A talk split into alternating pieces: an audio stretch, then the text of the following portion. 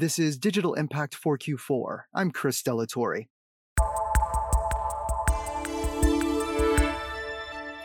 Today's four questions are for Rachel Smith, co founder and executive director of Global Giving UK. As misinformation continues to spread and controversial issues become more frequent, many platforms for social good are struggling to remain efficient while maintaining the public trust. To address ethical challenges and increasingly complex dilemmas, Global Giving launched a research inquiry into what it calls the neutrality paradox, a problem faced by tech platforms that are forced to make difficult decisions that may not demonstrate a position of neutrality and do so while upholding transparency.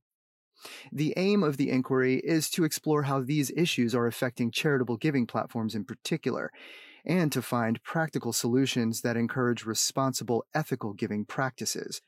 Rachel, who leads Global Giving's Evidence and Learning Initiative, joins us today to share more.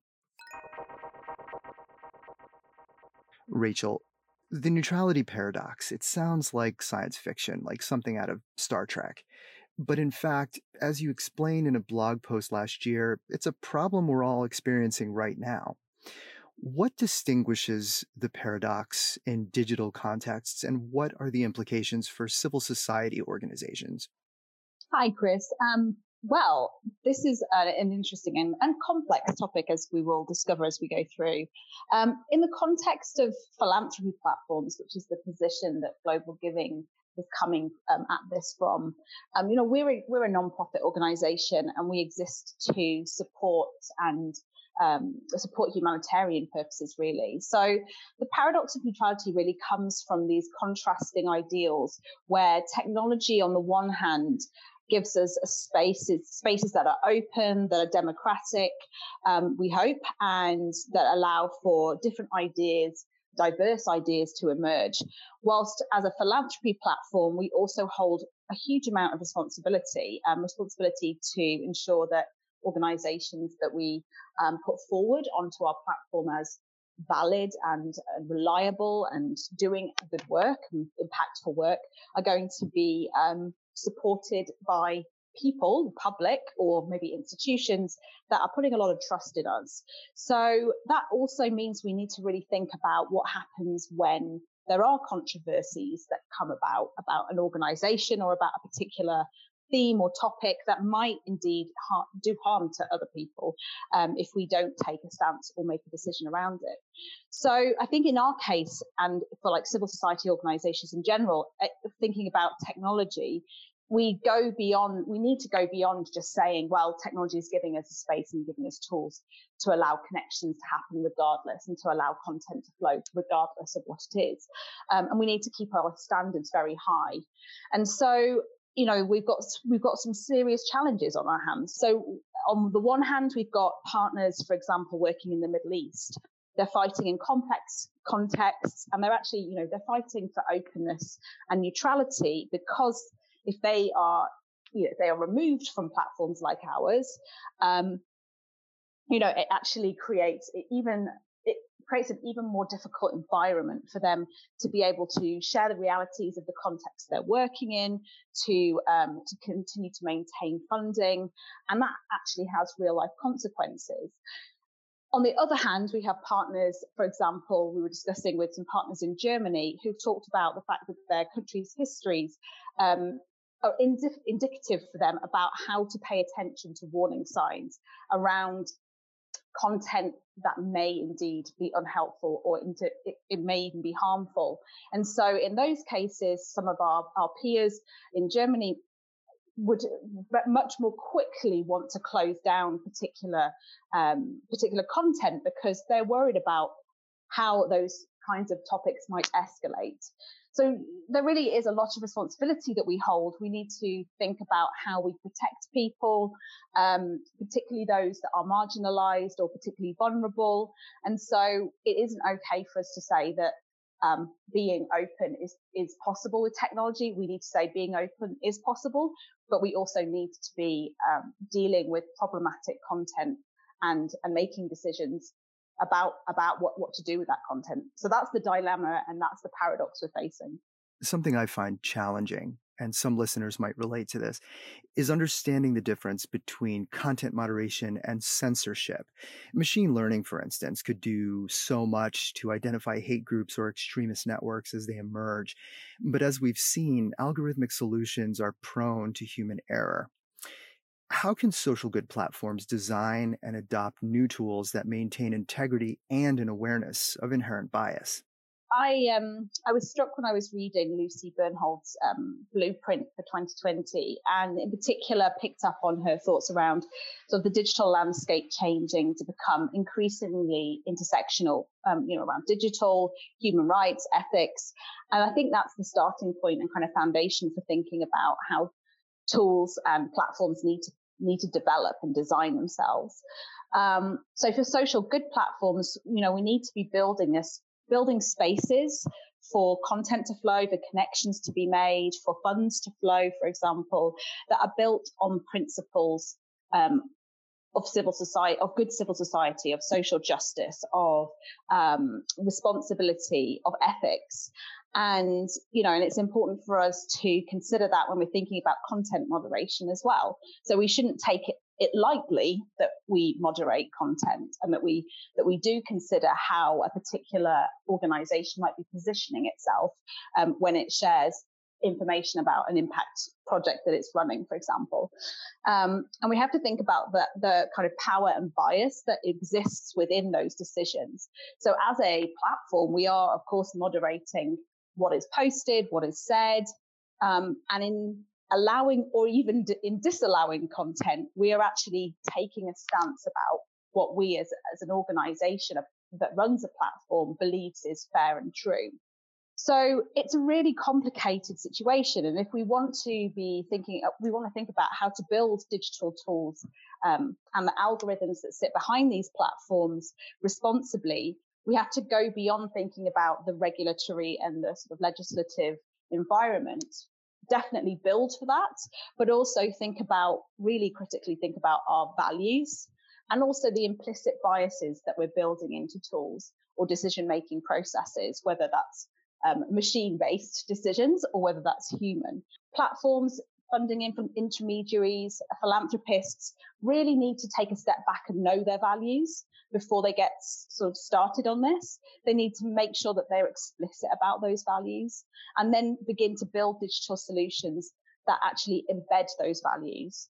Um, and I think critically, we also do need to be prepared to um, adapt and change because the environments change, our organizations evolve, and we learn as we as we deal with each of these different dilemmas or complex issues. We actually find that um, we need to adapt and change our responses vetting is a big part of being a philanthropy intermediary. But it's impossible to track every connection and relationship or to know what position an organization might take on a particular issue. What do you mean when you say philanthropy stewards must be both proactive and reactive in their vetting processes? So, like many other philanthropy platforms, Global Giving um, has a robust and upfront vetting process. So, proactive vetting process, if you like, um, that holistically screens organizations that we might fund through our platform. So mostly we're doing that based on kind of legal determinants. We're looking at whether the organization is registered. We're looking at the organization's um, history of managing funds um, or its, its history of delivering social impact or environmental impact programs. Where we see challenges is that obviously political, social, and regulatory environments are changing ever rapidly and new information emerges. So that's where we need to take this more reactive approach. Um, and when I say reactive, it's not that we are unprepared. In fact, that's partly what the neutrality paradox work is trying to address the fact that actually oftentimes we have felt unprepared. And so when we need to be reactive, what we need is a set of tools and principles to follow to help us to react smartly, essentially. So, some of the initial research from our neutrality paradox inquiry has helped us to sort of determine some categories of dilemmas. Anything and everything from how do we handle affiliations with um, controversial people or organizations? So, that might be an organization that we have vetted as being um, you know, perfectly good and solid organization, but it emerges that there are affiliations with particular group or person or, or perhaps some political links. Um, to things like conflicting ethical and legal standards. And so what we need to be able to do is to smartly navigate through and make good decisions in a transparent way. So I wanted to illustrate this, um, and it also gives a little bit of insight into why Global Giving decided to start this inquiry into the neutrality paradox. So an, an Indian organization um, passed our vetting processes, um, had demonstrated positive impact in their work, and last year they approached. Uh, we were we were approached by an investigative journalist who was examining the practices of this particular organization. And here was the challenge for us. It was a legal and an ethical one. The organization was operating within the law of India. However, arguably, they didn't meet global human rights standards so in the work that they were doing. So this case actually became the catalyst for this neutrality paradox work because it showed us that we often don't have a clear set of principles and protocols that help us to make these balanced decisions. Um, so in one sense, we've used uh, data and digital to create a space for this organization to raise funds and for us to complete vetting. But in, in another sense, um, we were now faced with a very human dilemma about what set of principles that exist out there in the world should we use or might we use in order to make a decision about whether this organization was legitimate or not. And so that really has drawn us to the heart of the issue. How do we make decisions that um, affect people and do so in a responsible way? Global Giving is leading this effort, but you aren't going it alone. Here's how you frame it in your post. Quote, it is our goal to collaboratively develop a standard, transparent set of tools and resources that strike the right balance between openness and curation, free speech and moderation, independence and trust. They should balance corporate values and business requirements, external frameworks, and internal standards. End quote. How are you calling on others to assist in designing solutions for the social sector at large? And what might a new set of standards look like? This is an issue that we feel really deeply at Global Giving and one that we we would have explored anyway as an individual organization. Um, but we we wanted to explore very early on whom else might also be facing these challenging, paradoxical issues.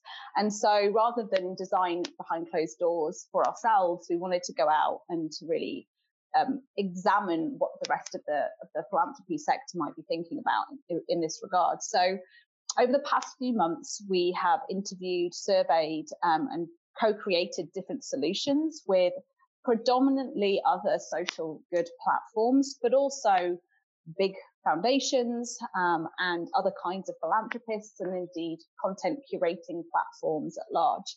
Um, and through that, we've been able to speak to many organizations and collected more than 50 examples of actual dilemmas faced by these organizations and what they did in order to deal with them. And in some cases, they were successful in navigating through these issues, and in other cases, really struggled to make decisions and perhaps even were, received some public scrutiny around that, around their decision making.